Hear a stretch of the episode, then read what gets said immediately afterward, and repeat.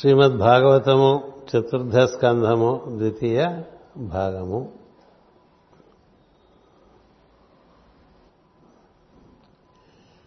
అనే అనేక ప్రయోజనములందు పట్టుదలతో తిరుగువారితో కూడి కలిసి తిరగకుండుట. అటు వారితో సహవాసం చేయవలను కుతూహలము తొలగించుకుంట జీవితంలో అనేక అనేక ప్రయోజనములు కోసం బాగా పట్టుదలగా తిరిగేటువంటి వాళ్ళు మూడు మంది ఉంటారు.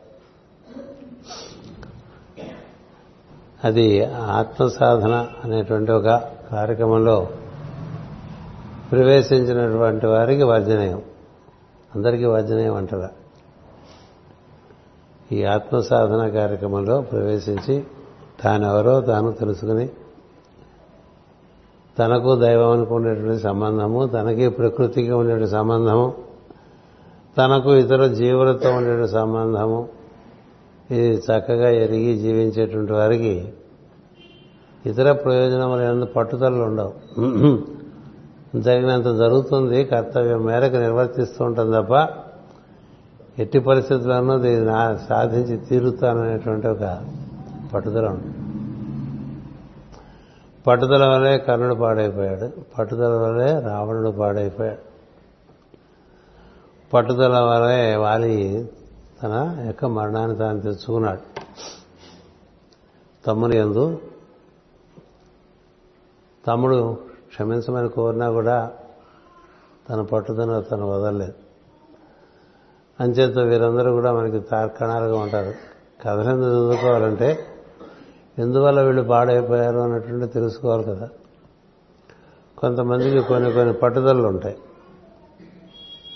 ఆ పట్టుదల దైవం తెలియాలి నాకు నేను తెలియాలి. మనకి మనం తెలియటంలోనే దైవం కూడా తెలుస్తాడు.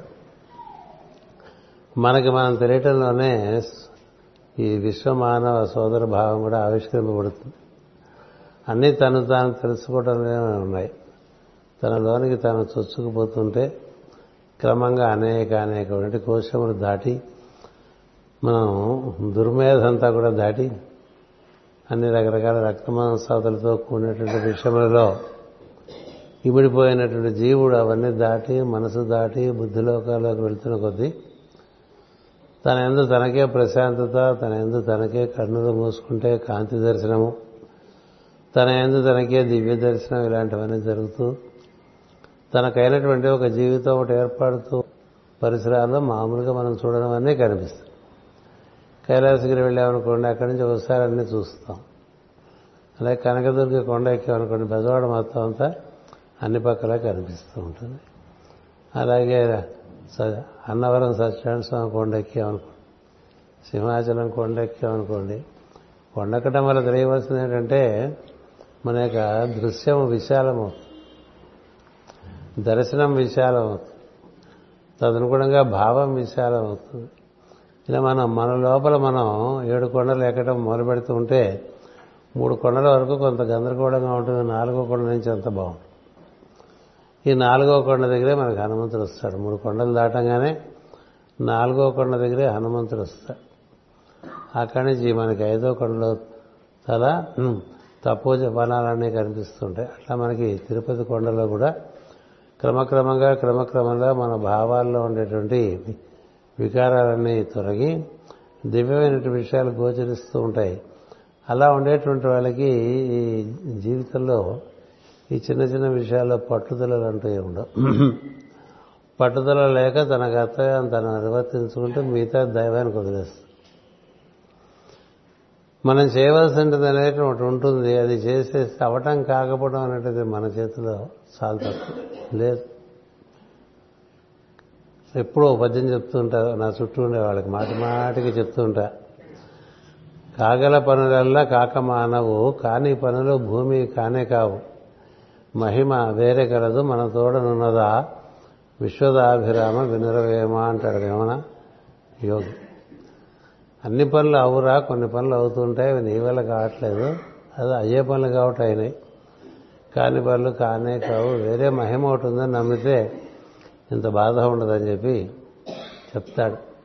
అందుచేత ఊరికే పట్టుదలలో పడి అందులో ఇరుక్కుపోయి మనకి ఎంత పట్టుదలలో మనం ఇరుక్కుని ఉంటే అంత మనకి లోపల రక్తం ఉడికిపోతూ ఉంటుంది.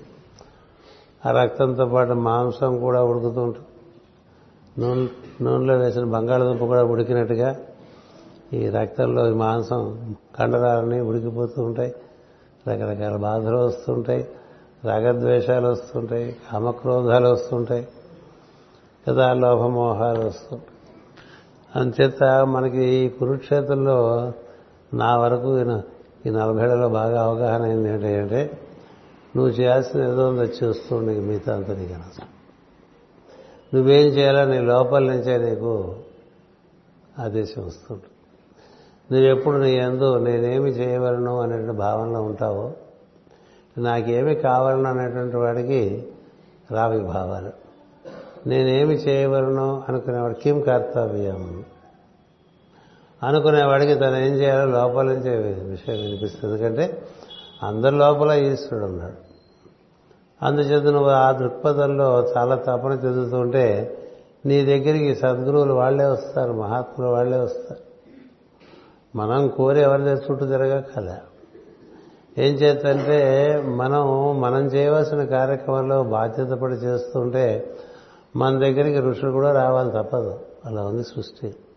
ఎందుకంటే ఎవరి తన పని తాను చేస్తున్నటువంటి వాడి దగ్గరికి పెద్దలు వచ్చి మార్గం చూపించడం అనేది సృష్టిలో ఉన్నది. మనం చేయవలసిన మనం చేయకుండా వాళ్ళ చుట్టూ వీళ్ళ చుట్టూ తిరిగే వాళ్ళంతా కూడా అంతగా బాధ్యత తెలిసిన వాళ్ళు కాదు. రాముని కథ చూసుకున్న అలాగే ఉంటుంది కృష్ణుని కథ చూసుకున్న అలాగే ఉంటుంది హరిశ్చంద్రుడి కథ చూసిన అలాగే ఉంటుంది నలుడు కథ చూసినా అలాగే ఉంటుంది అంచేత ధర్మరాజు కథ చూసినా అలాగే ఉంటుంది. తను చేయవలసిన పని తాను చేస్తూ ఉండాలి. ఇంకా మిగతా విషయాలు ఎందు ఆసక్తి అనవసరం. జరిగినంత జరుగుతుంది జరగంది జరగదు. కొన్ని మనం అనుకోకుండానే జరిగిపోతాయి కొన్ని ఎంత ప్రయత్నం చేసినా జరగవు. అందుచేత జరిగేదానికిను చేసేదానికి మధ్య కార్యకారణ సంబంధాలు మధ్యలో చాలా ఉంటాయి. అంచేత అన్నీ మనకు తెలియదు. ఎందుకంటే పూర్వజన్మలో ఏం జరిగినాయో ఆ కథ మనకు తెలియదు కదా. పూర్వజన్మ కథలు తెలియవు కదా మనకి. అంచేత తెలియనప్పుడు నీకు పూర్తి కథ తెలియదు కదా. పూర్తి కథ తెలియనప్పుడు నువ్వు ఊరికే ప్రశ్నలు వేసుకుంటే ఉపయోగం లేదు కదా. పూర్తి కథ తెలియాలి. అందుకని చాలాసార్లు మహాభారతంలో వేదవ్యాసుడు పూర్వజన్మ గుర్తు చేస్తూ ఉంటాడు. ఇందువల్ల ఇలా జరిగింది నువ్వు అంతలాగా దీని గురించి బాధపడక్కర్లేదు. ప్రతి వారికి ఏం జరిగినా కొన్ని కొన్ని ప్రస్తుతం చాలా నిష్కారణం అనిపిస్తుంది. ఇలా నిష్కారణంగా మనకి ఇలా అన్యాయం జరిగింది అనిపిస్తుంది కదా. ఈ నిష్కారణంగా మనకు అన్యాయం జరగదు సృష్టిలో. అది ఏదో ఉంటుంది మనకు తెలియదు కదా. అందుకని అది అది తెలిసిన వాళ్ళు చెప్పగలరు. తెలియని వారు అది మనకేదో తెలియదు కదా మన దాన్ని మనం ఇప్పుడు చేయాల్సిన పని చేద్దాం అనుకుంటే సరిపోతుంది. అందుకనే మేడం బ్లవేష్కి కూడా సువర్ణ సోపానంలో ఒక వాక్యం ఇచ్చింది. మనకు అన్యాయం జరిగిందని మనకు అనిపిస్తుంది అనుకోండి. ప్రతివాడికి అలాగే అనిపిస్తుంది కదా. నాకు చాలా అన్యాయం జరిగింది అనిపిస్తూ ఉంటుంది. తనకు జరిగిన వ్యక్తిగతముగా తనకు జరిగిన అన్యాయమును ధీరతతో సహించుట ఏమో ఎందుకలా వచ్చిందో?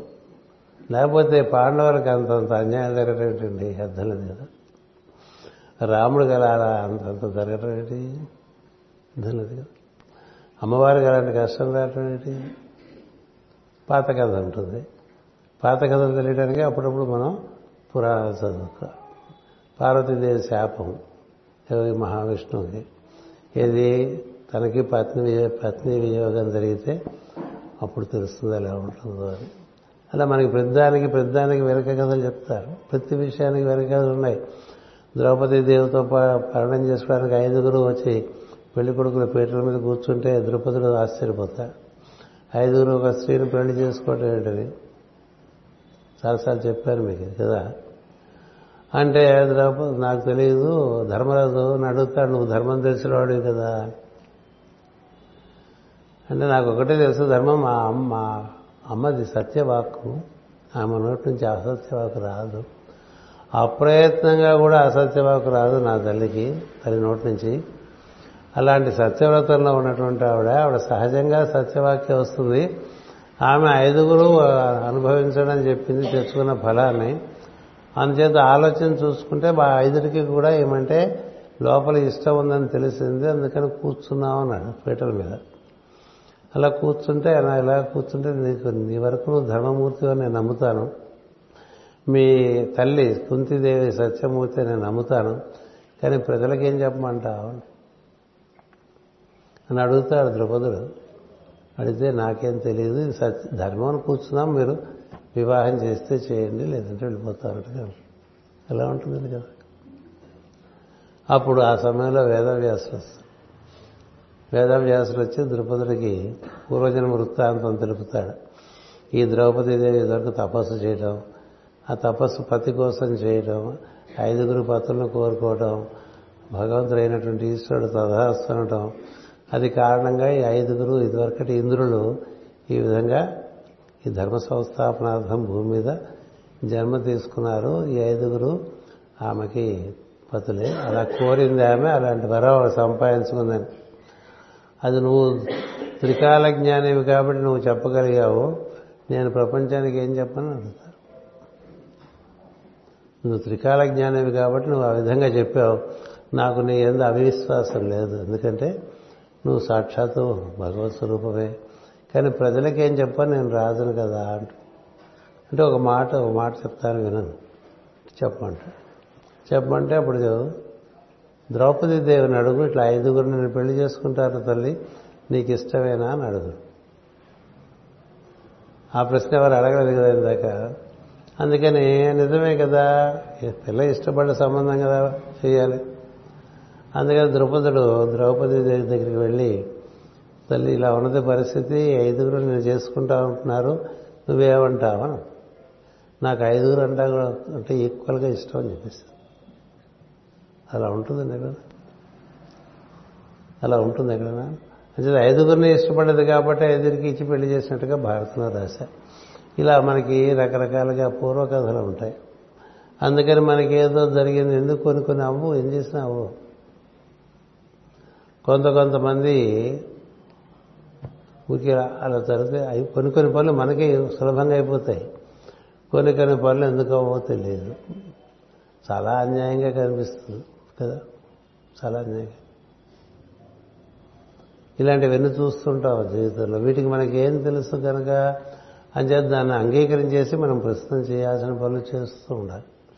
ఊరికే పట్టుదలలో పట్టి లాభం లేదు. మొన్నే హైదరాబాద్లో ఒక ఆయనింటికి వెళ్తే ఆ ఇంటి పక్క ఆయన స్థలం చాలా చాలా ప్రసిద్ధమైన ప్రాంతంలో ఒక స్థలం ఖాళీగా ఉండిపోయింది. ఆ స్థలం కొనుక్కున్నాయన ఒకసారి శంకుస్థాపన చేద్దామంటే ఇంటి ఆవిడకి జబ్బు చేసిందంటే శంకుస్థాపన చేయడానికి వీలుపడలేదు. ఇంకోసారి ఇంకో ఆయన మళ్ళీ ముహూర్తం పెట్టుకుని మళ్ళీ గృహప్ర శంకుస్థాపన చేద్దాం అనుకుంటే బ్రాహ్మడికి జబ్బు చేసింది అందుకని శంకుస్థాపన కాలేదు. మళ్ళీ కొన్నాళ్ళు పోయిన తర్వాత మళ్ళీ ముహూర్తం పెట్టుకు ఎందుకు ఇలా అవుతుందో తీసుకు కనుక్కోవాలని చెప్పి ఆ స్థలం వాస్తు ఏమిటో కనుక్కుందామని ఓ వాస్తు పండితుడిని గుంటూరు నుంచి పిలిపిస్తుంటే వస్తుంటే ఆయన దారిలో కార్ యాక్సిడెంట్లో చచ్చిపోయాట. ఎలా ఉంది పెట్టడానికి? అందుకని ఇక్కడ ఇల్లు కట్టడం ప్రయత్నం మానుకున్నానని చెప్పేశాడు ఆయన. ఇంకా ఆ స్థలం ఎవరికైనా అమ్మేటారే పెట్టినాడు అట్లాగే మాకు కూడా మా సౌదామిని పక్కన పంతొమ్మిది వందల అరవై ఒకటి నుంచి అరవై రెండు నుంచి మేము సౌదామినిలో ఉంటున్నాం. పంతొమ్మిది వందల అరవై రెండో సంవత్సరంలో సౌదామినిలో ప్రవేశించాం. మా ఇంటి పక్కనే ఖాళీ స్థలం ఉంటుంది వెయ్యి గజాలు. అక్కడ ఎవరు ఇంతవరకు ఏమీ కట్టలేకపోయారు. అంతకన్నా మోస్ట్ పాపులర్ ఏరియా లేదు ఇప్పుడు. అంతకన్నా హై వాల్యూ ఉండేటువంటి ఏరియాస్ కూడా చాలా తక్కువ ఉంటాయి. అక్కడ ఆ ఓనర్లు అయితే మారుతున్నారు కానీ ఎవరు ఇంతవరకు ఏమీ కట్టలేకపోయారు. ఎందుకు ఇలా జరుగుతుంది? ఏమో. ప్రయత్నించి పంతం కొద్దీ ఒక రాజుగారు కొనుక్కున్నాడు. ఆయన కట్టడం కడదాం అనుకునేసరికి ఆయనకి ఏదో ఆపత్తులు వచ్చేసరికి ఈ ఊరు నుంచే వెళ్ళిపోయాడు ఆ ఊళ్ళో లేడు సరే ఎవరో ఒక వాడిని తన వాడిని అక్కడ పెట్టుకుంటే వాడికి కూడా ఈ ఊరి నుంచి వెళ్ళిపోవాల్సిన పరిస్థితి వచ్చింది. అక్కడ ఎవరిని ఉండలేదు కదా స్థలం. అలా ఉంది అది. చేత ఏమిటో మనకు తెలియదు కదా. అది చేత పట్టు ఊరికే పట్టుదల బట్టి ఇప్పుడు చూడండి ఆయన ఎవరో శంకుస్థాపన భార్యకి తప్పు చేసి పురోహితుడి తప్పు చేసి వాస్తు శాస్త్రజ్ఞుడు దారిలోనే చచ్చిపోతే ఇంకెందుకు దాన్ని? ఇంకా పట్టుదల పట్టాడు కానీ ఈసారి తనే పోవచ్చు కదా అని భయం వచ్చి ఉంటుంది. లేకపోతే ఆగేవాడు కాదు. అందుకని అలా వదిలేశాడు. అలా మనకి పట్టుదల వల్ల చాలా కార్యక్రమాలు ఎప్పుడూ ఒకటి సులభంగా జరిగే విధానం ఉంటుంది. నీ దారిని చేస్తూ ఉంటే జరిగే విధానం జరుగుతూ ఉంటుంది. కార్యకారణ సంబంధాలు ఏవో ఉంటాయి. అన్నీ మనకు తెలియవు. అన్నీ మనకు తెలియదు కాబట్టి సుఖం కదే మనకు తెలుసు. మనం కంపార్ట్మెంట్లో కూర్చున్నాం అనుకోండి మన పక్కనే ఒక ఆయన కూర్చున్నాడు అనుకోండి పక్క కంపార్ట్మెంట్లోంచి ఎవరో వచ్చి ఈయన వచ్చి లెంపకాయ పీకి వెళ్ళిపోయాడు అనుకోండి. అలా వెళ్ళిపోతే ఎందుకు అలా కొట్టాడు? మనకి ఎందుకు తెలుస్తుంది? చూడటానికి అన్యాయంగానే ఉంటుంది కదా. ఎందుకు ఇలా జరిగిందంటే ఈయనేం చెప్పడు.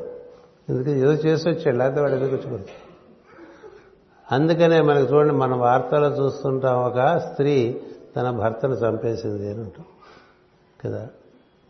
అంటే ఒక స్త్రీ తన భర్తను చంపేటువంటి పరిస్థితి ఆ స్త్రీకి ఆ భర్త ఎందుకు కల్పించాడో? అది మనకు తెలియదు కదా.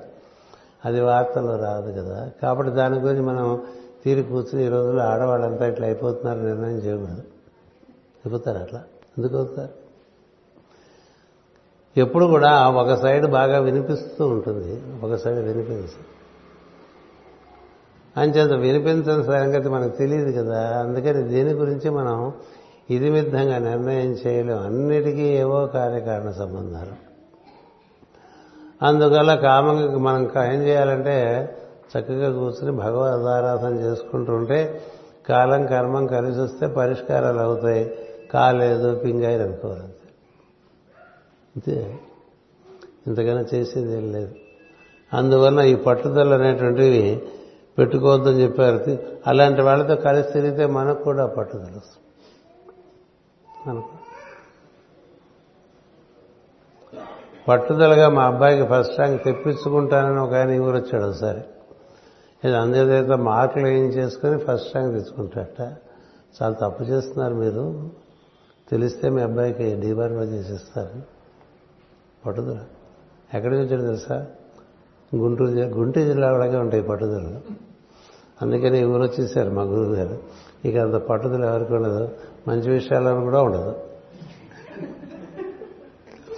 అది ఈ ఊరు ప్రత్యేకత అంచేత దేనికైనా పట్టుదల ఉండొచ్చు కానీ దేని మీద ఉండాలనేది కదా ముఖ్యం. అందుచేత ఆ విధంగా ఈ పట్టుదల గురించి మనం కొంత పట్టుకోండి. మన పని మనం చేసుకుంటూ పోదాం. We do let us do what is our due మనకేదో చేయాల్సిన పనులు ఉన్నాయి. అవి చేసుకుంటూ తల వంచుకుని వెళ్ళిపోవటం ఆ పక్క ఈ పక్క కూడా చూడక్కర్లే. రోడ్డు మీద వెళ్తూ ఆ షాపులోకి ఈ షాపులకు ఎందుకు చూడటం నువ్వు ఏ షాపుకి వెళ్ళాలో ఆ షాపుకి వెళ్ళావు ఏ వస్తువు కొనాలో ఆ వస్తువు కొనుక్కో ఇంటికి వచ్చాయి. ఈ పక్క చూపులు ఉండకుండా ఉండడానికే కళ్ళకు గంతలు కట్టారు గురాలు కదా. మనకి వెళ్ళిన చోట నాలుగు చూసేసి అక్కలేనివన్నీ కొనుక్కొచ్చి ఇల్లంతా నింపేసుకుంటాడు కదా. ఓ పని మీద వెళ్ళినవాడు ఆ పని మీదే వెళ్ళి ఆ పని చూసుకుని వచ్చేయాలి. కదా. అలా లేనప్పుడు నీలో చపల చిత్తం ఎప్పుడు పార్టేకింగ్ ఇన్ సైడ్ ఇష్యూస్ అని చెప్పి మనకి చెప్తారు. అలా జరగకూడదు. అదొకటి గుర్తుపెట్టుకోండి. తర్వాత భగవంతుని గుణకీర్తనము అమృతముగా కోలుతూ ఇతరులందు ఇతరములందు వైరాగ్యం అభ్యసించాలి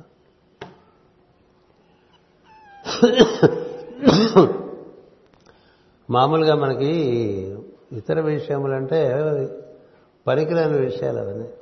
మనకి ప్రస్తుతం పనికిరాని విషయాల్లో మనం అలా భాషణంలో దిగిపోయామనుకోండి దాని తెగదు ఎప్పటికి.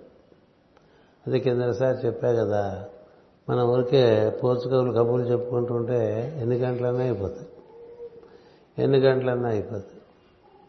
అదే ఒక విష్ణు సహస్రనామం కృష్ణాష్టోత్రం చదువుతుంటే ఎంతసేపటికి అయినట్టున్నది ఇంకా అవలేదంటే విష్ణు సహస్రనామం అనిపిస్తుంది కదా.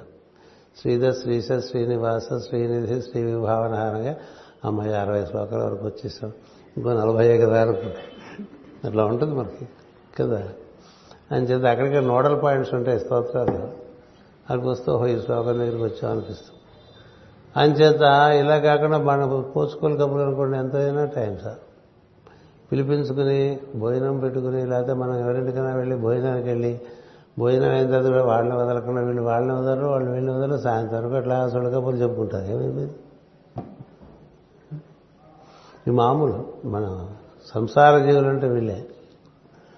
అలా విషయాల్లో ఉండిపోతే కర్తవ్యాలు పోతూ ఉంటాయి. అందుకని మీకు ఒక చిన్న విషయం చెప్తా. అష్టావక్ర గీత అని ఒక గీత ఉంది. అష్టావక్రుడు అనేటువంటి మహామహర్షి. చాలా గొప్పవాడు. ఆయన తండ్రి కడుపులో ఉన్నప్పుడు తల్లికి తండ్రి తత్వం చెప్తూ ఉంటాడు. ఎందుకని లోపల శిశువు కంటారని? లోపల శిశువు కంటారని. ఏడేళ్ళ నుంచి ఏడు నెలల నుంచి తొమ్మిది నెలల వరకు శిశువు యాక్టివ్గా ఉంటాడు. అందుకని ఏడో నెలలో మొదలు పెడతాడు చెప్పడం. చెప్తూ ఉంటే తండ్రి చెప్పంగానే రెండు రోజులు మూడు రోజులు అయిన తర్వాత లోపల నుంచి ఊహం అని వస్తుంటుంది సౌండ్. అంటే నువ్వు చెప్పేది తప్పు అని. లోపల ఉండే శిశువు ఊహం అంటాడు. మళ్ళీ ఊ ఊ ఊ అంటాడు. మళ్ళీ ఏమన్నాడు ఊహు అంటాడు. ఊహ అంటే నువ్వు చెప్పేది తప్పు అని. ఇట్లా ఈ ఊహులు నెమ్మదిగా క్రమంగా పెరుగుతూ వస్తుంటాయి పెరుగుతూ వస్తుంటే ఈ తండ్రికి చాలా రియాక్షన్ వచ్చేస్తుంది. ఈ లోపల ఉన్న విధ నేను చెప్పేది తప్పు అంటాడు ఏంటని నా కొడుకు కదా. నేను చెప్పేది తప్పంటాడే అని వాడు తప్పనే అంటుండేవాడు.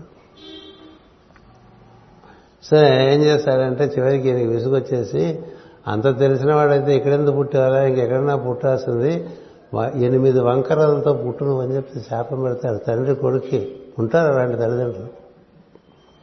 తల్లి శాపం పెట్టింది. ఏది? కద్రువ? తన సంతానానికి శాపం పెట్టేసింది కదా. అందుకని ఆదిశేషుడు విష్ణువుని ఆశ్రయించాడు వాసుకు శివుడిని ఆశ్రయించేశాడు. ఏదో కాళీడు వచ్చి అక్కడక్కడ దాక్కున్నాడు నాన్న బాధ అయింది. అని తల్లి శాపాలు పెట్టిన కథలు ఉంటాయి తండ్రి శాపాలు పెట్టిన ఉంటాయి పిల్లల్నే. అలా అష్టావాకులని ఆయన పుట్టడమే ఎనిమిది వంకలతో పుట్టేటండి ఎనిమిది వంకలతో. పుడితే ఆయన ఏం పెద్ద ఫీలింగ్ ఏం లేదు మనకి ఎనిమిది వంకలు ఉన్నాయి సరిగా. ఎందుకని? ఆయన సహజంగా బ్రహ్మజ్ఞాని. సహజంగా బ్రహ్మజ్ఞాని ఈ తండ్రికి బా- ఉద్ధరించడానికి వచ్చినవాడు ఏది వాడు తండ్రి తత్వజ్ఞాని అనుకుంటున్నాడు తను.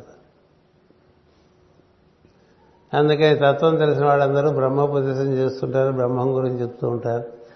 సో అందుకని ఈ బ్రహ్మం గురించి ఎవరికి తెలుసో తెలుసుకుందామని జనక మహారాజు ఒక సభ పెడతాడు ఆ సభకి వర్ణుడి కొడుకు ఒక ఆయన అధిష్టానంగా ఉంటాడు జడ్జిగా ఉంటాడు.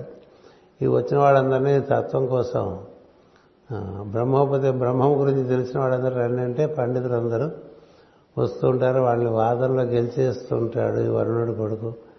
గెలిచిన వాళ్ళందరినీ మీరు ఓడిపోతే నా చేతిలో మిమ్మల్ని అందరినీ వర్ణలోకం పంపించేస్తానంటాడు ఆయన. అంటే అందరూ బ్రహ్మం మనకు తెలిసిన విషయం కదా అని వెళ్తారు. కానీ ఆయనతో తత్వ విచారంలో తర్కంలో ఓడిపోతూ ఉంటారు. ఓడిపోతూ ఉంటే సరే ఒక్కొక్కళ్ళు ఒక్కొక్కళ్ళు వెళ్ళి ప్రయత్నం చేసుకుని ఓడిపోతుంటే వాళ్ళందరినీ వరుణాలయం పంపించేస్తుంటాడు వరుణుడి కుమారుడు. ఇది జరుగుతూ ఉంటుంది. ఈ లోపల ఈ అష్టావకుడు ఏడేళ్ళ కుర్రాడు అవుతాడు. వాళ్ళ అమ్మని అడుగుతాడు ఏమయ్యాడు మన నాన్న ఎట్టాడు వెళ్ళిపోయాడు కదా కూడా రాలేదే అని. అంటే ఇట్లా రాజ్యసభకి వెళ్ళారు అక్కడ సాధించడం కోసం అక్కడ ఏమైందో నాకు తెలియదురా అని చెప్తాడు. రాజ్యసభ గురించి వింటాడు. వింటే తెలుస్తుంది విషయం. ఈ బ్రహ్మత్వం గురించి అయినటువంటి వాదం జరుగుతున్నది. అక్కడ వరుణుడి యొక్క కుమారుని ఎవరు జయించలేకపోతున్నారు.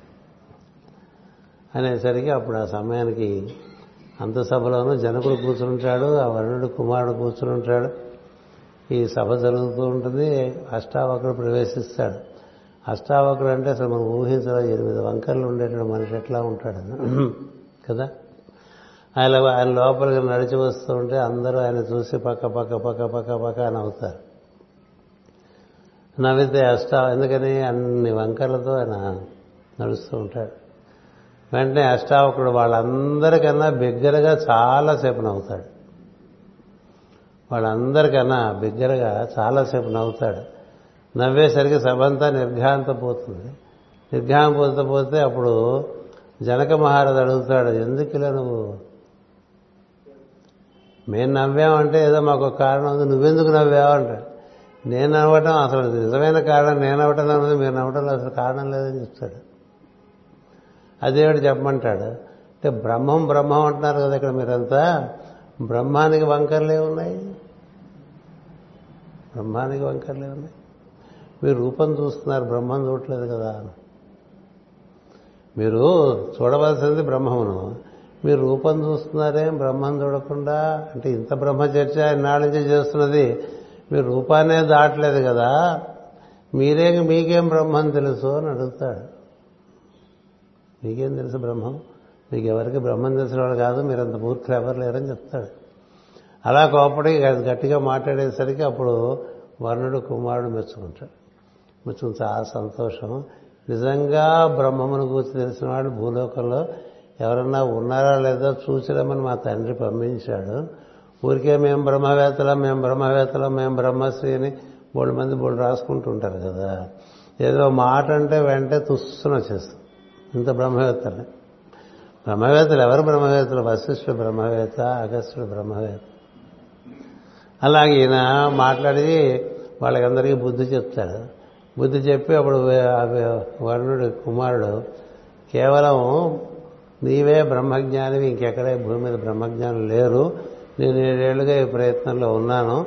కాబట్టి నేను నేను బ్రహ్మజ్ఞానిగా నేను శ్లాఘించి ప్రశంసించి ఆనందింపజేస్తూ నిన్ను నువ్వు ఏ లోకంలోకైనా నీకు ఆహ్వానం ఉన్నది. అని చేత మేము చాలా సంతోషం. నీకేం కావాలో కోరుకోమంటాడు. కోరుకోమంటే ఇన్నాళ్ళు బ్రహ్మజ్ఞానం అనుకుని మీ దగ్గరికి వచ్చి భంగపడ్డ వాళ్ళందరినీ ఎక్కడికో పంపించేశారు కదా వాళ్ళందరి కుటుంబాలు బాధపడుతున్నాయి వాళ్ళందరినీ వెనక్కి తీసుకురమ్మని చెప్తాడు వాళ్ళందరినీ తెచ్చిస్తాడు నీకేం అక్కడదని నాకేం కావాలి నేను బ్రహ్మం అని చెప్తాను ఇప్పుడు నేను బ్రహ్మం తర్వాత ఇంకా వాడికి కావాల్సింది ఏముంటుందండి? చెప్పి ఆయన వెళ్ళిపోతాడు అష్టావకుడు వెళ్ళిపోతే అప్పుడు జనుడికి జనకుడికి కళ్ళు తెరిచినట్టు జనకుడు మహాయోగి చాలా పెద్ద అయినప్పటికీ కళ్ళు తెరిచినట్లు అవుతుంది. ఎందుకంటే నిజమే కదా తన రూపం చూసే భ్రమపడ్డాడు. అంతే కదా? ఆ రూపంలో ఉన్నదేమిటి? అందరి రూపంలోనూ ఉన్నటువంటి ఈశ్వరుడే కదా. సో ఈశ్వర దర్శనం చేయకుండా బ్రహ్మజ్ఞానం అనుకుంటే ఎట్లా? అందుచేత ఈ జనకుడు ఆయన వెళ్ళిపోతే ఆయన వెంట పడతాడండి. ఆయన పట్టాన్ని దొరకడు. ఇది ఇంత అష్టావక్రుడు అడవులకు చాలా వేగంగా వెళ్ళిపోతాడు. ఈయన గుర్రం వేసుకెళ్ళినా కనపడ్డా అక్కడ. అలా వెతుకుతూ వెతుకుతూ వెతుకుతూ వెతుకుతుంటే కొన్నాళ్ళకి కనిపిస్తాడు అష్టం. కనిపిస్తే నేను నా వల్ల పొరపాటు అయిపోయింది. నేను చాలా అహంకారిని. అని చేత నిన్ను చూసి నవ్వాను. నాకు చాలా నేను నీ దగ్గర విద్య నేర్చుకుని నీకు శుశ్రూష చేసి తర్వాత నిజంగా బ్రహ్మజ్ఞానాన్ని పొందాలని నీ దగ్గరికి వచ్చాను. అంచేత అంటే బ్రహ్మజ్ఞానము దానికి ఉపదేశాలే ఉండదు. ఇప్పటికిప్పుడు ఇస్తా అంటే ఆయన గుర్రం మీద దిగబోతుంటే అక్కడే అలా తధాస్తుంటే అక్కడే బ్రహ్మజ్ఞానిగా ఒక కాలు పైకి లేపి గుర్రం మించి ఒక కాలు ఈ అందులో పెట్టుకుంటారు కదా ఆ గుర్రపు పైన వేసేటంట అట్లా ఉండిపోయాడండి. అలా వచ్చేసాడు. చాలా సేపు అయిన తర్వాత మళ్ళీ ఈయన నవ్వితే ఆయన మామూలు మనిషి. నాన్న మీద దిగాడు. దిగి ఎలా ఉంది బ్రహ్మత్వం అన్నాడు అలా. బ్రహ్మజ్ఞానం బ్రహ్మజ్ఞానం అని నువ్వు డిస్కషన్స్ పెట్టి రాజ్యంలో టైం వేస్ట్ చేస్తున్నావు అని చెప్తాడు. టైం వేస్ట్ చేస్తున్నావు అని చెప్పి ఆయన ఆ చేత అష్టావక గీతలు ఉంటుంది చదువుకోండి. భగవద్గీతకి ఏమాత్రం తీసుకో. భగవద్గీతకి ఏమాత్రము తీసిపోదు అష్టావక్ర గీత. ఆ గీతలో మొట్టమొదట జనకుడికి అష్టావక్ర మహర్షి చెప్పింది ఏమిటంటే విషయములందు ఆసక్తి వదిలేసే విషయములందు ఆసక్తి వసే వదిలేసే విషయములు విషము వంటివి అంటున్నాయి విషయములు విషము వంటివి. విషయము విషము ఒకటే అక్షరం తేడా కదా? అందుకే నీకు ఎంత విషయాసక్తి ఉంటే అంత నీ ఎందు విషం చేరుతూ ఉంటుంది. విషం చేరిన కొద్దీ నువ్వు అంతకంతకి అంతకంతకి అజ్ఞానంలో పడిపోతూ ఉంటావు. అందుకనే మనం ఎంత విషయాలు చేసుకుంటే మైండ్ నిండా అంత సౌండ్ ఉంటుంది. సౌండ్ కూడా సౌండ్గా ఉండదు నాయిస్గా ఉంటుంది. May it feel the darkness of noise వీడు అంటూ ఉంటాం కదా. మామూలుగా మనం కూర్చుంటే మన మైండ్లో వచ్చేవి ఎన్నెన్నెన్నెన్న ఆలోచిస్తా వస్తాయండి. చాలామంది ఊరికే కూర్చోలేరు. ఒంటరిగా కళ్ళు మూసుకొని. కళ్ళు మూసుకోకలే. తెలుసుకునేనాను ఎందుకంటే చాలా ఆలోచనలు చప్పుడు చప్పుడు చప్పుడు చప్పుడు. అంటే ఓకల్గానే ఉండక్కర్లే నాయిస్. Mental noise. విపరీతమైన మెంటల్ నాయిస్. దీనివల్ల ఆ విషయం ఈ విషయం ఇంకో విషయం మరొక విషయం ఎన్నెన్ని విషయాలు ఉంటాయో జీవితంలో ప్రతివాడికి అవన్నీ తెచ్చేస్తుంది మనసు అందుకనే చాలామంది ఒంటి ఊరికి ఒంటి పిచ్చికిపోతుందని ఏదో పని చేసుకుంటూ ఉంటారు. కొంతమందికి ఊరికి అలా కూర్చుంటే పిచ్చికిపోతుంది. ఊరికే కూర్చుంటే పిచ్చికిపోకూడదు. ఊరికే కూర్చుంటే తన్మయత్వం చెందడం దగ్గర నుంచి ఊరికే కూర్చుంటే పిచ్చిపోయి పిచ్చికిపోవడం వరకు ఉంటుంది. అలా ఎలా కూర్చోగలండి అంటుంటారు కదా. అలా కూర్చోగలడు ఎప్పుడూ ఇఫ్ యూ కెన్ లిజన్ ఉంటుంది voice of silence inside you నీలో ఉండే నాదంతో నువ్వు అనుసంధానం చెందితే నేను బ్రహ్మం దగ్గరికి తీసుకెళ్తూ ఉంటే నువ్వు ఆ విధంగా తన్మయత్వం చెందు కూర్చోవచ్చు. ఇంకప్పుడు చుట్టుపక్కల విషయాలే మన దగ్గర చేరవు. ఆ విషయాలు ఈ విషయాలు మనకి చేరినప్పుడు కూడా అందుకనే ఒకసారి గట్టిగా మనం మూడు సార్లు ఓంకారం చేసుకుంటే ఇవన్నీ వెళ్ళిపోతాయి. చేసుకుని లోపల ఉండే జరుగుతున్న ఓంకారాన్ని గమనించే ప్రయత్నం చేయాలి. ఎంతసేపు అంట ఓంకారం నోటితో? అది జరిగేదానికి లింక్ పోవడానికి అంటూ ఉంటాం. అనే ఓంకారం లోపల వినపడే ఓంకారం ఒకటి ఉన్నది. దాన్ని చేరేవనుకో నీకంతా సైడ్ ఇష్యూస్ ఇంకా మరి అంటావు. లేకపోతే ప్రతి విషయం అని ఇది మన శరీరం దగ్గర నుంచి అన్నీ మనకి ఏవో మెసేజెస్ ఇస్తూనే ఉంటాయి. ఎన్నెన్ని మెసేజెస్ లోచన లేచిన దగ్గర నుంచి చుట్టుపక్కల ప్రపంచం నుంచి ఎన్నెన్నో రకరకాలుగా మనకి విషయాలు వచ్చి చేరుతూ ఉంటాయి. అందుకనే ఈ విషయార్థముల వెంటపడిపోతూ ఉంటుంది ఇంద్రియాలు కూడా. అలా అలవాటైపోయిన మనసును తెచ్చి ఒక చోట పెట్టాలంటే ఇక్కడ ఏం చెప్తున్నారంటే ఆ మేరకి వీలున్నంత వరకు భగవద్భక్తుల కథలు కానీ భగవంతుని కథలు కానీ చదువుకుంటున్నాం భగవద్భక్తులు ఏంటంటే వాళ్ళు భగవంతుని కూర్చున్న విషయములు ఏంటంటే రకరకములుగా అల్లుకుని జీవితాన్ని ఏర్పాటు చేసుకుంటూ ఉంటారు. అలా వాళ్ళతో మనం అటువంటి వాళ్ళతో మనం కూర్చున్నాం అనుకోండి వాళ్ళు అవే మాట్లాడతారు మిగతా విషయాలు మాట్లాడు అవే మాట్లాడు నేను ఒకసారి ఊళ్ళో ఒక కోర్టు చైర్మన్ ఒక ఆయన బాగా సహృదయం ఉండేటువంటి వారు ఒక ఆయన ఉంటే వాడిని కలవాసం తటస్థించి వెళ్ళా. వెళ్ళినప్పుడు మాటల్లో అన్నీ ఇవే మాట్లాడటం జరిగింది.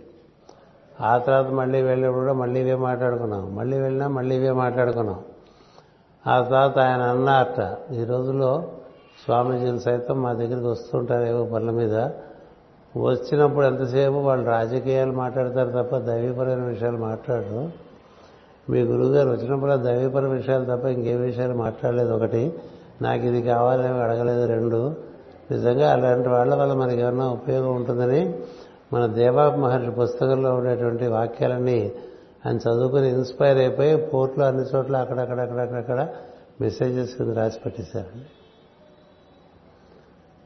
ఎందుకంటే మనకి అంటే ఎందుకు ఈ వాడు చెప్తున్నానంటే ఊరికే దైవం గురించి తెలుసునేటువంటి వాళ్ళు కూడా మామూలుగా మాట్లాడితే రాజకీయాలే మాట్లాడు. లేదంటే ఇంకా ఏవేవో మాట్లాడతారు. దేశకాల పరిస్థితుల గురించి మాట్లాడతారు. అవన్నీ అట్లాగే ఉంటాయి. ఇది కలియుగం అని తెలిసినప్పుడు కలియుగం మాకు ఈ ప్రపంచంలో రకరకాలుగా ఉంటుంది. మేము అందులో మునిగిపోకుండా మమ్మల్ని కడతీర్చమని కదా ఈ వైశంపాయనాది మునులు. సూత్రుని కోరితే భాగవతం. అందుకని భాగవతం పద్యాలు చదువుకుంటున్నాం అనుకోండి మనకి ఎంత బాగుంటుంది. అలాగే భాగవత కథలు చదువుకుంటున్నాం అనుకోండి ఎంత బాగుంటుంది. భగవద్భక్తుల కథలు చదువుకుంటున్నాం అనుకోండి బాగుంటుంది.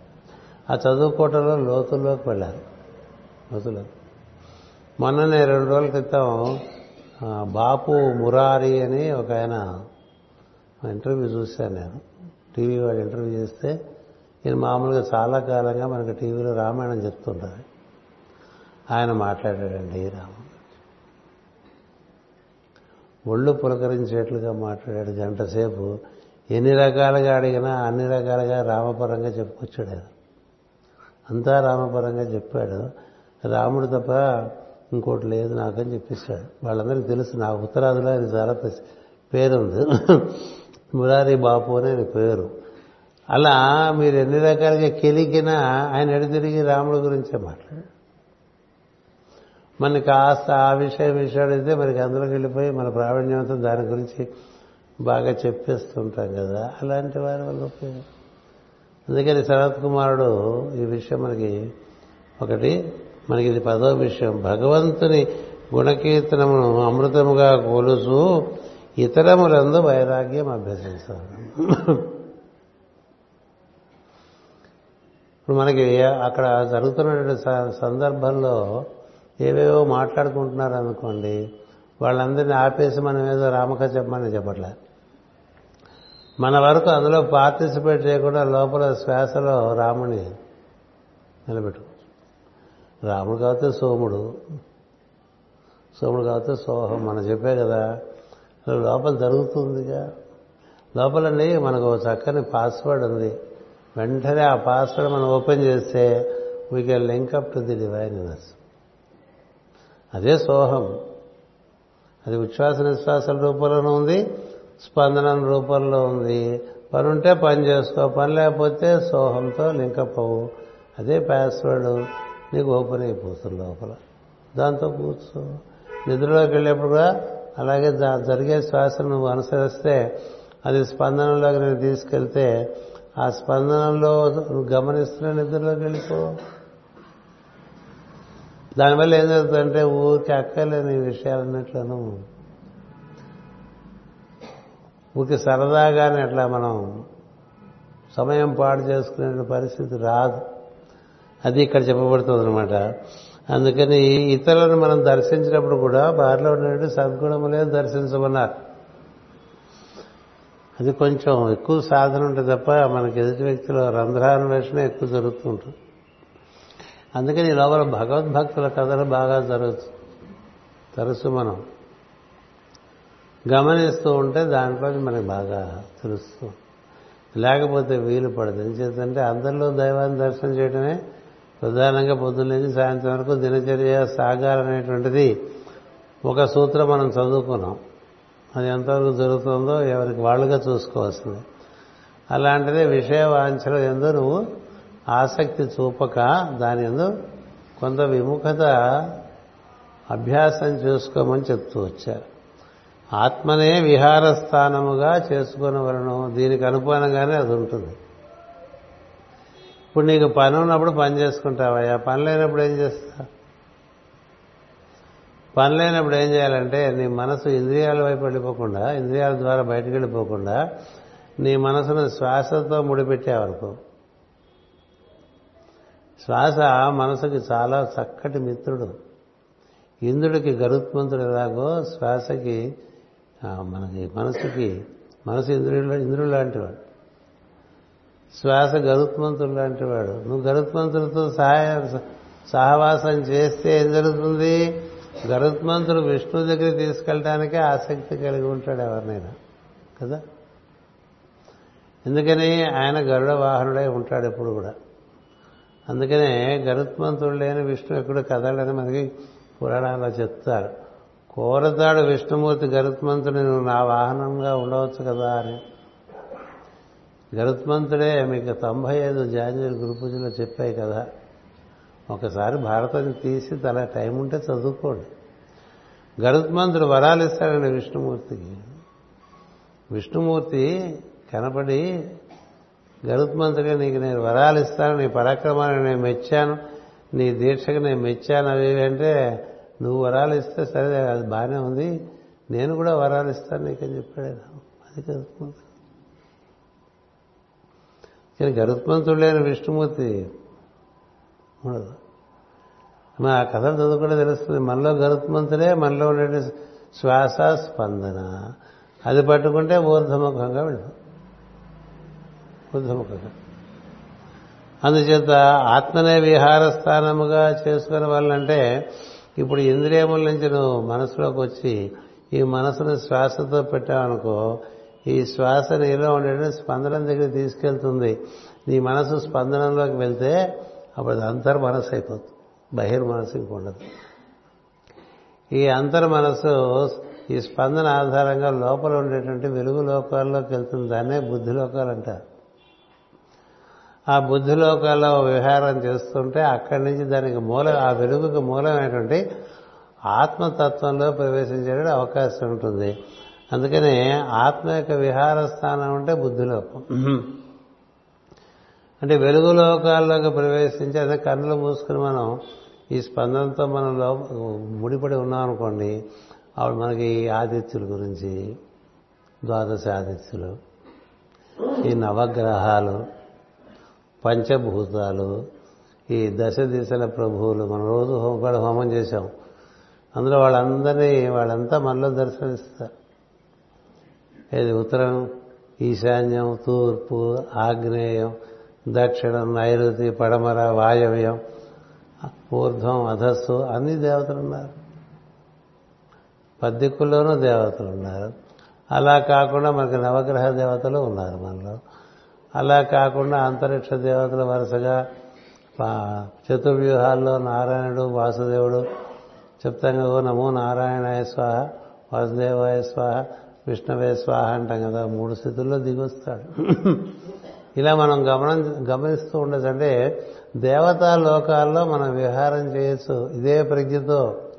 ఏ ప్రజ్ఞ అయితే నువ్వు మనసులో కూర్చుంటే నేను బయటకు పట్టుకుపోతుందో ఆ ప్రజ్ఞ కనుక నువ్వు శ్వాస ఆధారంగా స్పందనంలోకి తీసుకువెళ్తే స్పందనం ఆధారంగా ఈ దేవతా లోకాల్లోకి వెళ్ళి అనేక అనేక దర్శనాలు చేస్తుండొచ్చు వాటి గురించి భావన చేస్తూ ఉండొచ్చు.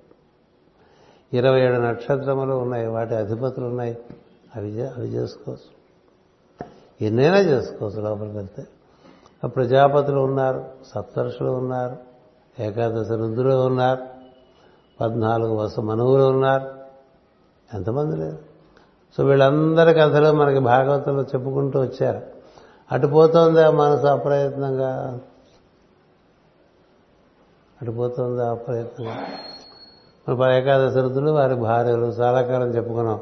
మర్చిపోయి ఉంటాం కదా. ఒకసారి వాటి గురించి ఆలోచించుకోవచ్చు ఇలా ఈ బయట కాలం వ్యర్థ వృధా చేయకుండా సాధన అనుకునేటువంటి ఆసక్తి కలిగినటువంటి వాళ్ళు ఎవరైనా ఉంటే వాళ్ళు ఇలా లోపల చేసుకోవాలి అబ్బాయి అని ఋతు చక్రవర్తి నిమిత్త కారణంగా మనకి సనత్ కుమార్ వారు ఈ విధంగా చెప్తున్నారు.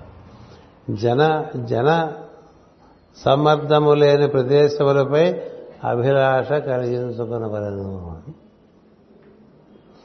మామూలుగా చాలా మందికి ఎక్కువ జనం ఉండే చోట చాలా ఉత్సాహంగా ఉంటారు.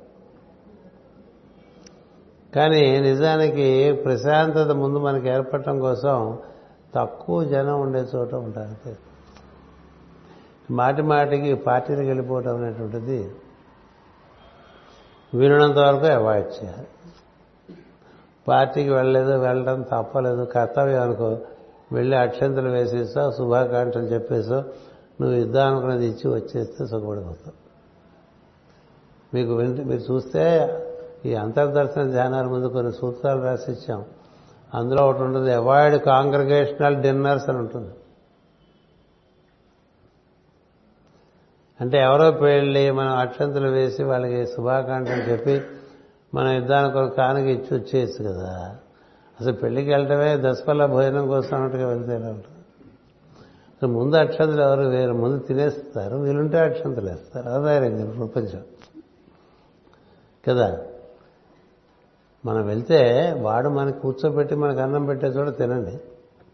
చెప్తున్నా వినండి ఆ మాట వినండి. మనమే ప్లేట్ ఎత్తుకుని మనమే ఇలాగ వెళ్ళి ముష్టివాళ్ళలాగా వేయించుకునే చోట వెళ్ళి భోజనం చేయద్దు. ఎందుకు చేయాలి మీ ఇంట్లో మీకు అన్నం లేదా? పెళ్ళికి పిలిచారు భోజనం పెట్టారు భోజనం పెట్టాలి కదా. అక్కడికేదో మనమే వెళ్ళిపోయి మనమే గవ్వపోయి ఇక్కడ అక్షంతలు వేసేసి అలా పరిగెత్తుకుంటూ వెళ్ళిపోయి అక్కడ క్యూలో నిలబడి ఆ ప్లేట్లు పట్టుకుని అలా తినేటం నేను ప్రసాదం ప్రసాదానికైతే క్యూలో నిలబడాలి కూర తీసుకోవాలి ప్రసాదం వదిలేసేయకూడదు కూడా. ఎందుకంటే దాని ఏదో భగవత్ స్పర్శ ఉంటుంది. ఇది విందు. అందుకని నువ్వు తినకపోతే ఎవరు పట్టించుకోరు కూడా. తినలేదు. కదా? వచ్చారో రాలేదో చూసుకుంటారు. తిన్నావో లేదో ఎవడు చూసాడు ఈరోజు నీ దాన్ని వచ్చేసావనుకో నీకు అక్కడ ఉండేటువంటి ఆహారం నిండా అక్కడ ఉండే జనసమ్మర్దానికి సంబంధించినటువంటి స్వభావముల యొక్క ఒక మిక్స్డ్ వెజిటబుల్ కర్రీ లాగా అవన్నీ కలిసిపోయి ఆ పదార్థాలను ఆవరించి ఉంటాయి. తెలియదు ఎవరికి? మామూలుగా మనం హోటల్కి వెళ్ళి తినేస్తే తినదే చూస్తున్నారు తప్ప తినదాన్ని ఆవరించి ఏమున్నదో? కదా? దాన్ని ఆవరించి ఏమున్నదో? అది ఎవరు వడ్డారు ఏ దృష్టితో అది వడ్డించబడుతోంది? ఎవరు వడ్డిస్తున్నారు? హోటల్ సర్వర్స్ వడ్డిస్తారు. కదా? వాడే మన మీద కొసరి కొసరి మనకి వేస్తాడు అక్కడ పెడతాడు నిలబడతాడు మనం. అవి సరిగ్గా వేసుకుంటున్నాం లేదా చూడలేదు వాడే వెయ్యడు కూడా. మనమే తీసుకుని మనమే వేసుకుని మళ్ళీ మనమే అక్కడ బొచ్చ పట్టుకుని వెళ్ళి మళ్ళీ వేసుకుని మళ్ళీ తిని మళ్ళీ వచ్చి ఏంటది? అదే. అతిథి అతిథి సత్కారం అలాగే ఉంటుంది. అలా ఉన్నప్పటికీ కూడా వీరినంత వరకు వెళ్ళకని చెప్తారు. ఏది? For a spiritualist he is building energy system in him వాళ్ళ లోపల ఒక దివ్యమైనటువంటి చైతన్యపు తత్వాన్ని దాన్ని తయారు చేసుకుంటూ వస్తాడు. నువ్వు అక్కడికి ఇక్కడికి ఇక్కడికి అక్కడికి తిరిగావు అనుకో అదంతా మళ్ళీ పాడైపోతుంది. మళ్ళీ వచ్చి మళ్ళీ గజస్నానం అని చెప్తూ ఉంటారు భాగవతంలో. ఏనుగు అవి ఇవి పూసేసుకుని ఒళ్ళంతా చిరాకు పుట్టేసి సరస్సులో దిగి మళ్ళీ తొండంతా బాగా పోసేసుకుని నీళ్ళు శుభ్రంగా తయారై మళ్ళీ బయటకు వచ్చి ఆ చట్నీ ఈ చట్నీ రాసుకుంటుంది. చట్నీ నిండా మళ్ళీ దుమ్మే ఉంటుంది. కదా? సో అది ఈ ఒళ్ళు ఒంటితో కూడా అది గోక్కుంటూ ఉంటుంది చెట్లని. అందుకే మళ్ళీ దాని చిరాకు వచ్చేస్తే మళ్ళీ గజస్నానం. గజస్నానం అంటే ఏంటంటే స్నానం చేసి వచ్చి మళ్ళీ మురికి పూసుకోవటం లాంటిది. అలాగే ఆరాధన చేస్తున్నాం అనుకో ఆరాధన చేస్తుంటే నీలో ఒక నూతనమైన చైతన్యము దైవీపరమైనటువంటిది ప్రకృతి అది క్రమంగా కట్టుకొస్తూ ఉంటుంది కాబట్టి ఆ కట్టుకొచ్చేదానికి అంతరాయం కలిగించేటువంటి ప్రాంతాల్లోకి వెళ్ళకూడదు. మీకు తెలుసా సీత గొంగళి గొంగళి పురుగు తన చుట్టూ ఒక వలయం కట్టుకుని అందులో మొత్తం తను తయారైపోయి సీతాకోక చిలకలా బయటకు వస్తుంది అంతకుముందు అది గొంగళి పురుగే. ఎక్కడ గొంగళి పురుగు ఎక్కడ సీతాకోక చిలక. అందుకనే ప్రెగ్నెంట్ ఉమెన్ కూడా వాళ్ళ లోపల వాళ్ళ గర్భధారణ జరిగినప్పుడు వాళ్ళు అన్ని చోట్లకి తిరగద్దమ్మా అన్ని రకాల విషయాలను పాల్గొనద్దు. ఒక ఒక పవిత్రమైన దినచర్య నువ్వు పెట్టుకుంటే నీ లోపల బిడ్డకి చక్కని ప్రకృతితో కూడినటువంటి శరీరం ఏర్పడుతుంది. ఎనిమిది ఆవరణలతో శరీరం ఏర్పడుతుంది. మూడు గుణములు ఐదు భూతములు కదా? నీకే తమ్మ గుణం ఉందనుకో నీ పిల్లవాడికి తమ్మ గుణం వచ్చేస్తుంది. తల్లో తండ్రి బాగా నిద్రైంది ఆసక్తి కలిగే వాళ్ళు ఉంటే పిల్లలకు కూడా వచ్చేస్తుంది ఏం సందేహం లేదు. తల్లికో తండ్రికో బాగా ఆవేశం విపరీతంగా రజస్సుతో కూడినారనుకోండి పిల్లలకు కూడా వచ్చేస్తుంది. అందుకని అది పిల్లలకి రాకుండా ఉండాలంటే ఆ ప్రెగ్నెన్సీ టైంలో కొన్ని జాగ్రత్తలు తీసుకుని కొంత మన పవిత్రంగా మన జీవితాన్ని ఏర్పాటు చేసుకుంటే వచ్చే పుట్టే పిల్లవాడు మనకన్నా నాణ్యతతో ఉండేవాడు పుడతాడు. అలా కాకపోతే మనతో సరిసమానమైనటువంటి నాణ్యత మనకన్నా నాశైన నాణ్యతను వాడు వచ్చేస్తాడు. కదా? ఇవన్నీ మనకి వైజ్ఞానికంగా తెలిసినటువంటి విషయాలు. అందుచేత మనం ఎక్కడ తిరుగుతున్నాం అనేది ముఖ్యం. కృష్ణుడు కూడా భగవద్గీతలో యుక్తాహార విహారసి. ఎక్కడ పడితే అక్కడ తినక. ఎక్కడ పడితే అక్కడ తినక. ఏది పడితే అది తినక ఎప్పుడు పడితే అప్పుడు తినక. అందుకని మన వాళ్ళు ఏం చెప్పారండి బాగా ఒక్కొక్క సమయంలో మనకు ఆహారం దొరికిన చోటు అంత గొప్పగా లేకపోతే అపవిత్ర పవిత్రోవా సర్వావస్థాంగతో పియావా యస్మరేత్ పుండరీకాంశాభ్య యస్మదే పుండరీకాక్షం సభాఖ్యాభ్యంతర శుచి అని ఒకసారి మూడుసార్లు పుండరీకాక్ష మష్టువును కృష్ణును తలుచుకుని అటు నీళ్ళు జల్లి ఆ తర్వాత కదా?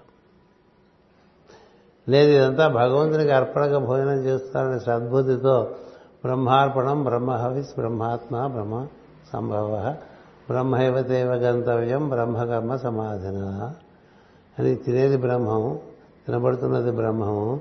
ఈ బ్రహ్మము లోపలికి బ్రహ్మకార్యంగా నేను తీసుకుంటున్నాను భావం చేసుకుని లేదా అహం వైశ్వానరో భూత్వా ప్రాణినాం దేహమాశ్రిత ప్రాణాపాన సమాయుక్త పచామ్యన్నం చతుర్వేద ఇలా. లేదు భగవత్ స్మరణ చేస్తే ఒకసారి చక్కగా ఆ తర్వాత భోజనం చేశాను.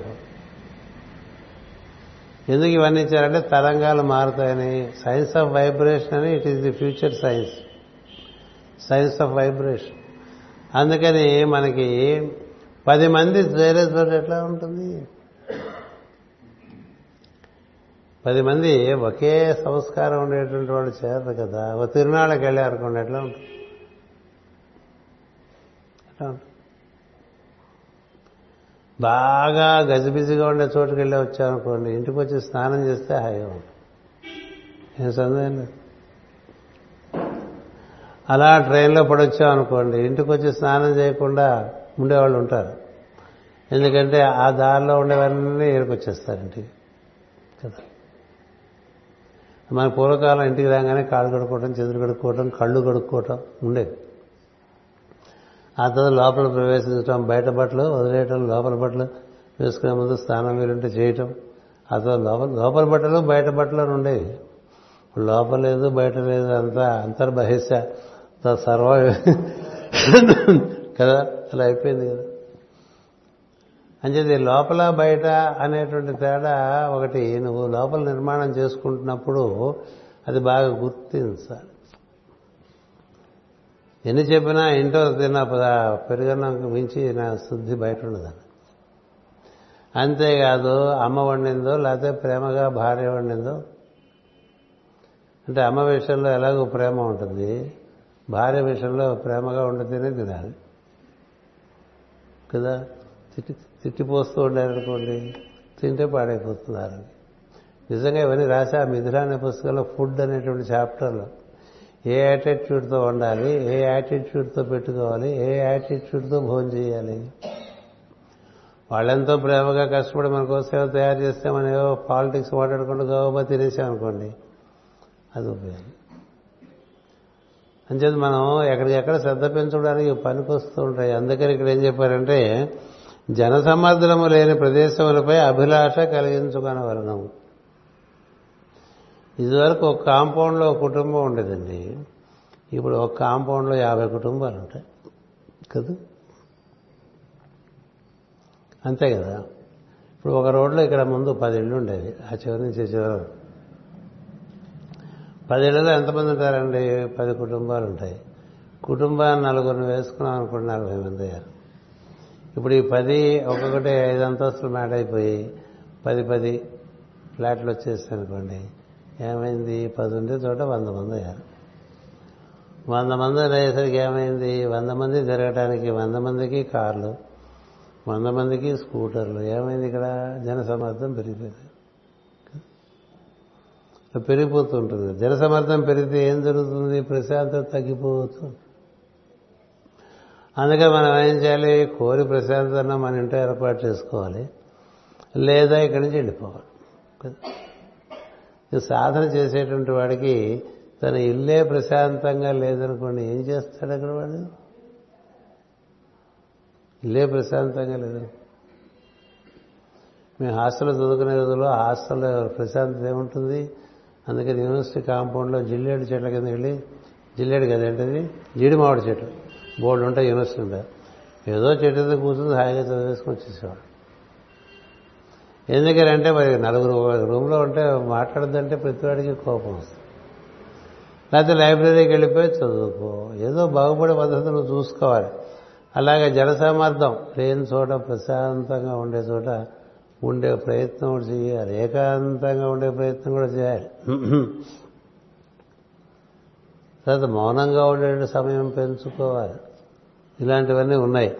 అంచేత కలిగించ కలిగించుకొనవలను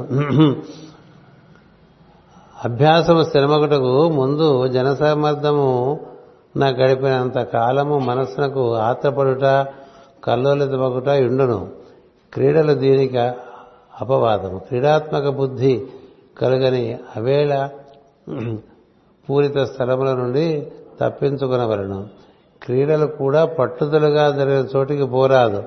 ఉదాహరణకు డబ్బులు పెట్టి పేకాటుట గుర్రపు పందెములు మధ్య జరుగు తావులకు పోరాదు.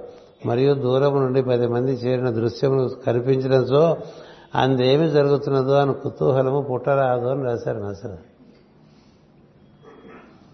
మనకి చాలా ఎక్కువ కదా. పది మంది అక్కడ చేరితే నీకేం సంబంధం లేదు. అక్కడికి వెళ్ళి మనం కూడా దూరి.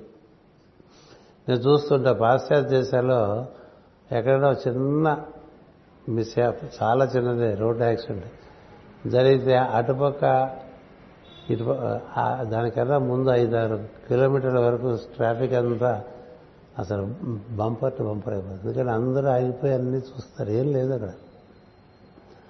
అక్కడికి వెళ్ళి అది ఎవడో చూసి నెమ్మదిగా అందుకని ట్రాఫిక్ అంతా ఆగిపోతుంది ఏం కాలే నిజానికి. కానీ అక్కడ లేకపోతే ఇట్లా ఈ పోలీసుల వాళ్ళ వాళ్ళ కార్లు కనబడ్డాయి అనుకోండి రెండు మూడో చోట. అక్కడ ఆగిపోయినాం అది లేకపోతే అతివేగం ఎందుకంటే మనకి ఏం జరుగుతుందనే కుతూహలం. నేననేది ఈ కుతూహలం అనేటువంటిది నారద మహర్షి ప్రజ్ఞ. అది కింద లోకాల్లో మనకు అక్కడైన పనులు పెట్టేస్తాడు. పై లోకాల్లో దివ్యత్వాన్ని ఇస్తాడు. అందుకనే నారదుడు కింద లోకాల్లో కలహ భోజనం అంటారు. పైలోకాల్లో పరమ గురువు ఆయన మించిన గురువు లేడు. వాల్మీకికైనా నారదుడే ధ్రువుడికైనా నారదుడే ప్రహ్లాదుడికైనా నారదుడే వేదవ్యాసుడికైనా నారదుడే. మహాత్ములందరికీ చిట్ట చివరికి నారదుడు కనిపించిన తర్వాతే బ్రహ్మత్వం. ఇంకో రకంగా లేదు. అంచేతే మన గురు పరంపరలో కూడా మన నారద నమ పరబ్రహ్మ నమ. అంచేత ఈ కుతూహలాన్ని సద్వినియోగం చేయాలి ఇన్ని పుస్తకాలను ఇందులో ఏముందో చూద్దాం అనే కుతూహలం అనుకో అది వేరే సంగతి. ఇంకా లైబ్రరీ ఉన్న పుస్తకాలు ఏం చేసుకోలేక ఫ్యాషన్ గట్ట పెట్టడం తప్ప చదివేవాళ్ళు ఉంటారు ఎవరు ఉంటారు? కదా. తీసి చూస్తే మనకు తెలియని విషయాలు బోర్డు తెలుస్తుంటాయి. అలాంటి కుహ కుతూహలం ఉందనుకోండి ఇక్కడికి వచ్చి చదువుకోమని చెప్పట్లే. మీ ఇంట్లో కూడా మూడు పుస్తకాలు ఉంటాయి. మీ ఇంట్లో కూడా అల్మార్ నిండా పుస్తకాలు ఉంటాయి. అన్ని పుస్తకాలు నిజంగా తీసి ఒక్కొక్క పేజీ చదివారా? సో కుతూహలం అటుపోయింది అనుకోండి బాగుంటుంది. కుతూహలం ఇంకో చోటికి పోయింది అనుకోండి సాధన చేస్తున్నాం అనుకుంటున్నాం కాబట్టి లేకపోతే ఇబ్బంది లేదు. ఇవి అంచేత ఈ విషయం చెప్పారు. అహింస శవము దమము ప్రవర్తన ఎందు ప్రధానములు. ఇవి మామూలుగా. అంటే శమము అంటే మనం ఎప్పుడూ మన మన కదలిక చాలా విపరీతమైన వేగం ఉండకూడదు. అలా అని చాలా నత్త నడకూడదు నడుస్తుంటే చాలా స్పీడ్గా నడుస్తాడు అనిపించకూడదు మాట్లాడుతుంటే చాలా స్పీడ్గా మాట్లాడతాడు అనిపించదు వేగం లేకుండా అన్ని విషయాల్లో అంటే కదలిక భాషణ భావము వర్తనం ఇవన్నీ కూడా వీళ్ళంత వరకు అది ఒక రకమైనటువంటి పేస్. అది అది స్పీడు కాదు అది స్లో కాదు స్పీడ్ కాదు స్లో కాదు మా నాన్నగారు ఆర్టీఓ ఉద్యోగం చేశారు. ఆయన మాకు డ్రైవింగ్ చెప్పేప్పుడు చెప్పారు. మనం కారులో మనం డ్రైవ్ చేస్తుంటే మన పక్కన ఉన్న వాళ్ళు ఏ ఆందోళన లేకుండా నిద్రపోగలగలరా అని చెప్పి మనం కారు డ్రైవ్ చేస్తుంటే మిగతా వాళ్ళ కార్లు అందరూ కూడా నిద్రపోగలగాలి అంత అంటే నీ వేగం అలా ఉండాలి. గబాలను బ్రేకులు వేసేయటం గబాలను స్పీడ్ పెంచేయటం గబాలను అటు ఇటు తిప్పేయటం అలా జరగకూడదు. అలా చేస్తే నేను నీకు సర్టిఫికేట్ ఇస్తాను. దట్ యు నో డ్రైవింగ్ అని. చేస్తారు డ్రైవింగ్ అందరూ. ఎంత ఘోరంగా ఉంటుందంటే కూర్చుంటే బీపీ వస్తుంది. లోపల కూర్చుంటే బీపీ అదే లోపల కూర్చుంటే ఫ్రస్ట్రేషన్ ఎందుకంటే పోడో పట్టారు అసలు పో ఈ ఖాళీ ఉన్నా పోనివాడు ఖాళీ లేకపోయినా ఇటు ఇటు ఇటు దూరిపోతూ అట్లా స్పీడ్ స్పీడ్గా వెళ్ళిపోయేవాడు. ఇలా రకరకాలుగా ఉంటాయి శమము లేక. మనిషిలో శమం ఉండేది అన్నిట్లోనూ కనిపిస్తుంది. అది ప్రతి పనిలోనూ శమం కనిపిస్తుంది. లోపలికి రా ఇంట్లోకి రావటంలో శ్రమము ఇంట్లోంచి వెళ్ళటంలో శమం ఇంట్లో పనిలో శమము బయట పనిలో శవం. దేనికి తొందర? మరి రెండు సామెతలు ఇచ్చారు కదా ఆలస్యం అమృతం విషయం అన్నారు. అందుకని తొందరగా చేయమనే కాదు తొందర పనికిరాదు అని. కదా నిదానమే ప్రధానమని కూడా సామెత ఉంది. ఆలస్యం అమృతం విషయం ఉన్నదంటే అర్థం ఏంటి? ఆలస్యంగా చేయకూడదు తొందరపడకూడదు. టైం. అది అది వచ్చిన వాడి జీవితం ఎలా ఉంటుందంటే ఓ శరదృతువులో నదిలాగా ప్రవహిస్తూ ఉంటుంది. అంటే ఏం జరుగుతుందంటే బురద ఉండదు శరదృతులో నదిలో. ఒకటి వేగం అతిగా ఉండదు అలానే ఎండిపోయి ఉండదు. అది శరదృతు గొప్ప శరదృతు ముందు వర్ష ఋతువు ఉంటుంది కదా ఆ వర్ష ఋతువులో నీరంతా బురదగా ఉంటుంది. అందుకనే మన గురు పూజలు మార్చేశారు రాజమండ్రిలో. అంతకుముందు వర్ష ఋతువులో ఉండేది అది తీసేసి శరదృతువులో పెట్టారు. ఎందుకంటే వెళ్ళేందుకు కాస్త గోదావరిలో స్నానం చేయాలంటే నిర్మలంగా ఉండాలని నీరు. నిర్మలంగా నా గోదావరి ఒడ్డున ఉండదు గోదావరి మధ్యలో ఉంటుంది. ఓ పడవ వేసుకుని ఓపికగా ఇసుక తిన్న దగ్గరికి వెళ్ళి అక్కడికి వెళ్ళి స్నానం చేస్తే గోదావరి అంటే ఏమిటో తెలుసు. గంగలు కూడా అలాగే చేసి వచ్చాం మేము. శరద్ ఋతులో ఉన్నది నిర్మలంగా పారు అలాగే మన జీవితాలు. గ్రీష్మ ఋతువు వేడి. హేమంత ఋతువు చలి శిశిర ఋతువు గాలి వర్ష ఋతువు వర్షం. ఇవన్నీ లేని ఋతువు వసంత ఋతువు అలాంటిదే వస శరద్ ఋతువు అందుకని ఈ ఋతువుల గురించి మనం అవగాహన చేసుకుంటే మన జీవితం పెరుగుతున్న జీవితం వసంత ఋతువు వల్లే ఉండాలి. స్థిరపడ్డ జీవితం శరద్ ఋతువులే వల్లే ఉండాలి. మామూలుగా మనకేం చెప్తారంటే మన వాంగ్మయంలో నలభై రెండేళ్ళకి సెటిల్ అయిపోవాలి రా ఫార్టీ టూ ఇయర్స్ ఇంకా ఇంకా అక్కడి నుంచి it should be in cruise model అంటూ ఉంటాం కదా ఇప్పుడు. దానంతరం అది నడిచేట్టుగా ఉండాలి జీవితం. అంటే అక్కడికి ఎన్నది సిక్స్ టైమ్స్ సెవెన్ ఆరు సార్లు ఏడు సంవత్సరాలు తప్ప నలభై రెండేళ్ళకి అది ముప్పై ఏళ్ళకి అయిపోతే వాడు చాలా మహాపుణ్యాత్ముడు అదృష్టవంతుడు. ఫైవ్ టైమ్స్ సెవెన్ లేదా సిక్స్ టైమ్స్ సెవెన్కి ఓ పద్ధతిలో పడాలి ఇంకా దానంతా నడిచిపోవాలి. ఇంకా అప్పుడు ఉద్యోగాలు మారుద్దామా? ఊరు మారుద్దామా? అది చేద్దామా? ఇది చేద్దామా? ఉన్నదంతా మళ్ళీ తలకంది చేసుకుందామా? ఇలాంటివి ఇంకా అక్కర్లే. అక్కడి నుంచి రిటైర్ అయిన వరకు అదే నడక. నలభై రెండుకి అలాంటి వాడికి ఎనభై నాలుగు కన్నీ పండుతాయి అన్నారు. పన్నెండేళ్ళు ఎనభై నాలుగు.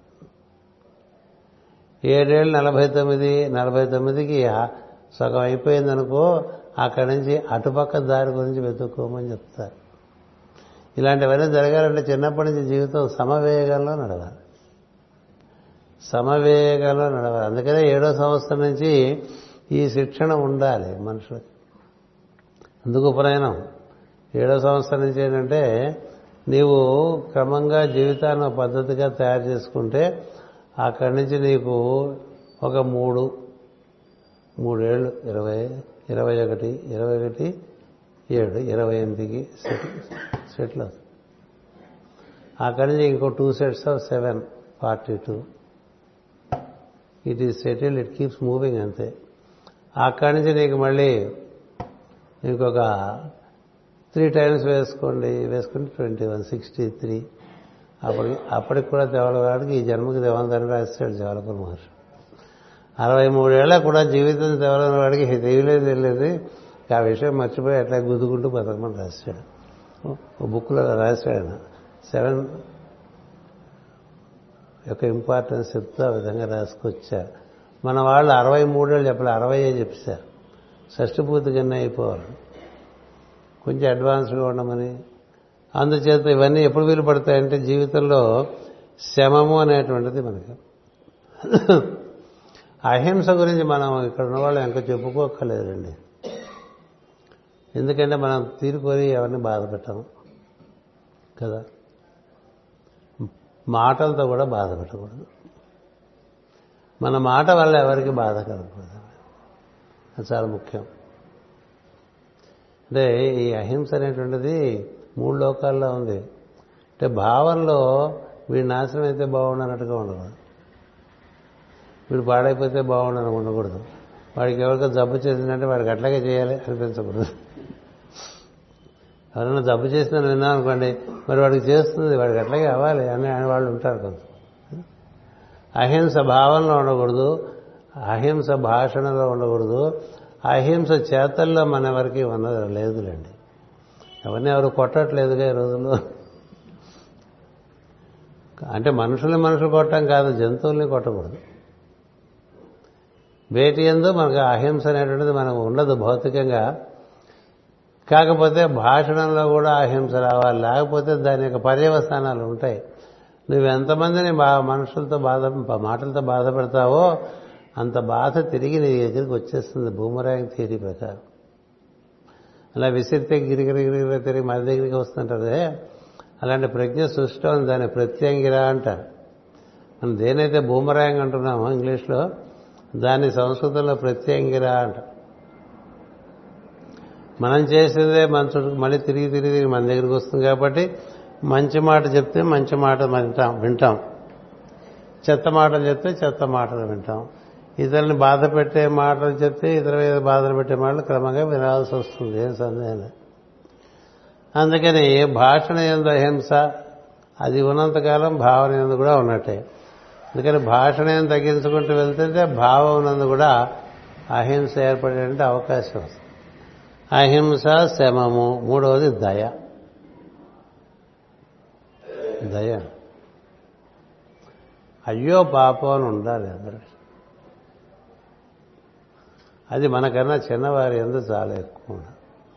మనకన్నా పెద్దవారి ఎందు మనం దయ చూపించే పరిస్థితి ఉండదు కదా. మనకన్నా పెద్దవారిని మనం ఏం దయ చూస్తాం? మనకన్నా చిన్నవారి ఏదో మనం దయ దయ కలిగి ఉండాలి.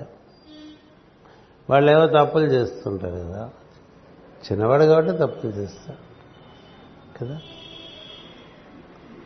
చిన్నవాడు కాబట్టి తప్పులు చేస్తాడు వాడు నువ్వు పరుషంగా మాట్లాడాను అప్పుడు నీలో నువ్వు పెద్దవాడు కింద రకరాదు అందుకనే మన పెద్దలు చెప్పారు చిన్నవారికి పెద్దవారి ఎందు గౌరవము పెద్దవారికి చిన్నవారి ఎందు ఆదరణ అన్నారు. చిన్నవారి ఎందు పెద్దవారికి ఆదరణ ఉండాలి. ఎందుకని వాడు చిన్నవాడు కదా? మనం విన్నాం ఇంట్లో పెద్దలు మనకి చిన్నప్పుడు వాడు చిన్నవాడు కదరా అంటారు అంటారు. వాడు ఎప్పుడు చిన్నవాడేనా అంటుంటారు నీకెప్పుడు వాడు చిన్నవాడే? క్వశ్చన్ ఎందుకంటే ముందు పుట్టావు ఫార్చునేట్ అన్ఫార్చునేట్ కాబట్టి వాడు చిన్నవాడే. కదా మారదు ఈ జన్మకి చిన్నవాడు కదా అన్నదా. అది ఊరికే మన పుట్టుకలో కాదు చిన్నతనం మామూలుగా కూడా లోకల్లో మనకన్నా స్థితిగతుల్లో చిన్నవాళ్ళు ఉంటారు వారి ఏదో మనకి ఒక దయ ఉండాలి. అంతేకాదు జ్ఞానంలో చిన్నవాళ్ళు ఉంటారు ప్రజ్ఞలో చిన్నవాళ్ళు ఉంటారు అన్నిట్లో మనకన్నా చిన్న అనేటువంటిది ఉన్న చోట చిన్న చూపు ఉండకూడదు. అది ముఖ్యం. చిన్న చూపు ఉండదు. వారి ఎందు మనకి వాత్సల్యం ఉంటే భగవంతుడు మెచ్చుకుంటాడు. గుర్తుపెట్టుకోండి మన పిల్లల్లోనే ఒక బాగా లేని పిల్లవాడిని ఒక బాగా ఉన్నవాడు పిల్లవాడు చూస్తూ ఉంటే తల్లిదండ్రులు సంతోషిస్తారు తెలుసా? వీడు బాగుంటే వాడిని బాగా చూసుకుంటాడు.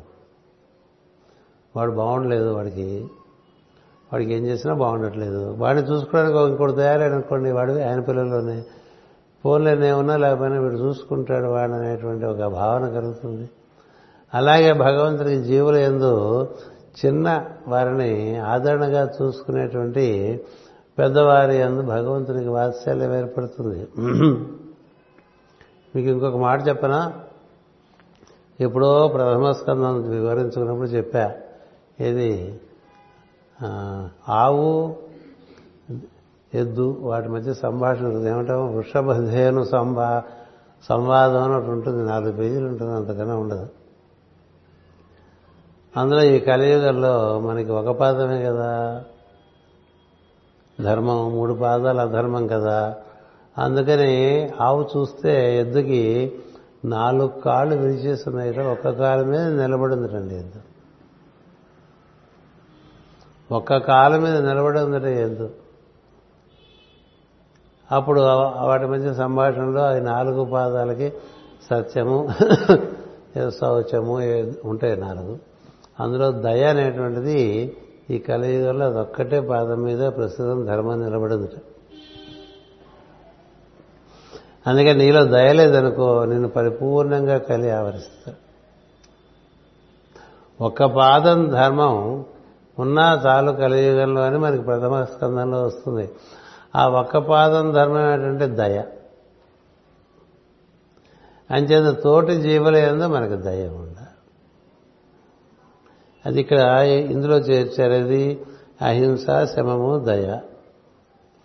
అందుకని మనకి చిన్నవాళ్ళ మీద కోపగించుకోవటం చిన్నవాళ్ళని శిక్షించడం చిన్నవాళ్ళకి ఏదో వాళ్ళు చేసిన పని బాగాలేదని డబ్బులు కట్ చేయటం ఇలా చేయకూడదు. ఇప్పుడు నువ్వు కట్ చేసే డబ్బు నీకెంత పెద్ద విలువైంది కాదు వాడికి చాలా పెద్ద విలువది వాడికి కావాలంటే ప్రేమతో మందలించి వాడికి ఇవ్వాల్సినిచ్చి పంపించేస్తే వాడికి మనకి లోపల ఉన్నటువంటి వాడు సంతోషిస్తాడు. మన వల్ల ఎవరికి అపకారం జరగదు. మనకు అపకారం జరిగినా పర్వాలేదు మన వల్ల ఎవరికి అపకారం జరగకూడదు అనేటువంటిది ఈ దయకు ప్రధానమైన సూత్రం. అది ఉండబట్టే ఆయన ధర్మరాజు ఇంకో ఆయన రామచంద్రుడు అయ్యారు. అంత మనం అంత చేయలేండి కానీ మనకి రోల్ మోడల్స్ కదా రావణుని చిట్ట చివరి వరకు అడుగుతూనే ఉంటాడు రావణ పోని ఇప్పుడు కాంప్రమైజ్ అయిపోతావా అని. సీతనిచ్చి పోతాను నేను ఎందుకురా ఇన్ని బాధలు పడతావని అడుగుతాడు మాటి మాటికి. సినిమాల్లో మాటి మాటికి చూపిస్తే రీల్ అయిపోతుందని చూపించరు కానీ రాముడు ఎన్నిసార్లు ప్రతిరోజు సందేశం పంపిస్తూనే ఉంటాడు రావణుడికి. ఏం చేత ఎవ్రీడే విన్ సిచ్యుయేషన్ రాబడికి ఎవ్రీడే లూజ్ సిచ్యుయేషన్ రావణుడు ఎన్నాళ్ళు చేస్తాడు ఓడిపోతూ ఇంకా మనుషులు పోతారు కదా విడుమూలక కదా వాళ్ళంతా పోతున్నారు. అని ప్రతిసారి పంపిస్తాడు సంధికి సందేశం. వాడు ధైర్యమైన వాడు. అలాగే దుర్యోధనుడితో ఎన్ని రకాలుగా దుర్యోధనుడు సంధికి ధర్మరాజు దుర్యోధనుడితో యుధిష్ఠుడు ఎన్నిసార్లు ప్రయత్నం చేస్తాడో సంధి. అందుచేత దయ అనేటువంటిది చాలా ప్రధానమైన గుణం కలియుగంలో. ప్రత్యేకించి. ఇక్కడ మూడు చెప్పాడు శరత్ కుమార్ గారు. ఏమిటయ్యా అంటే జనసర్మర్థం అదే అహింస శమము దమ దమము దయయు ప్రవర్తనమునందు ప్రధానములు. గుర్తుపెట్టుకో. చేత ఈ మూడుతో మనం వాటికి ఆపేద్దాం. మళ్ళీ మనకి విచిత్రమైన పరిస్థితి. పై ఆదివారం బెజవాడ వెళ్తున్నాం. ఆ పై ఆదివారం హైదరాబాద్లో పెళ్ళుంది పోనీ పై గురువారం చెప్పుకుందామంటే ఇక్కడ ఫంక్షన్ ఉంది. కాబట్టి మనం మళ్ళీ ఎప్పుడు కలుస్తామంటే ఆ పై ఆదివారం తర్వాత గురువారం. అంటే పదిహేడు తర్వాత వచ్చే గురువారం. పదిహేడు ఇరవై నాలుగు మధ్య వచ్చే గురువారం మళ్ళీ ఆదివారం మళ్ళీ గురువారం. అట్లా ఈ నాగాలు పెట్టినవన్నీ మళ్ళీ వర్కౌట్ చేసేస్తాం. ఎన్ని మనకి ఇక్కడ యాబ్సెంట్లు అవుతాయో అవన్నీ కవర్ చేసేయటం పెట్టేసుకున్నా. ఆ విధంగా చెప్పుకుందాం. అందుకని గురువారం బుధవారం ఛాయిస్ మీది. ఆ రెండు రోజులు సాయంత్రం మన కార్యక్రమాలు లేవు. ఏం చేద్దాం? గురువారం చెప్పుకుందామా? గురు ఆదివారం బుధవారం చెప్పుకుందామా? ఆదివారం లేనప్పుడు?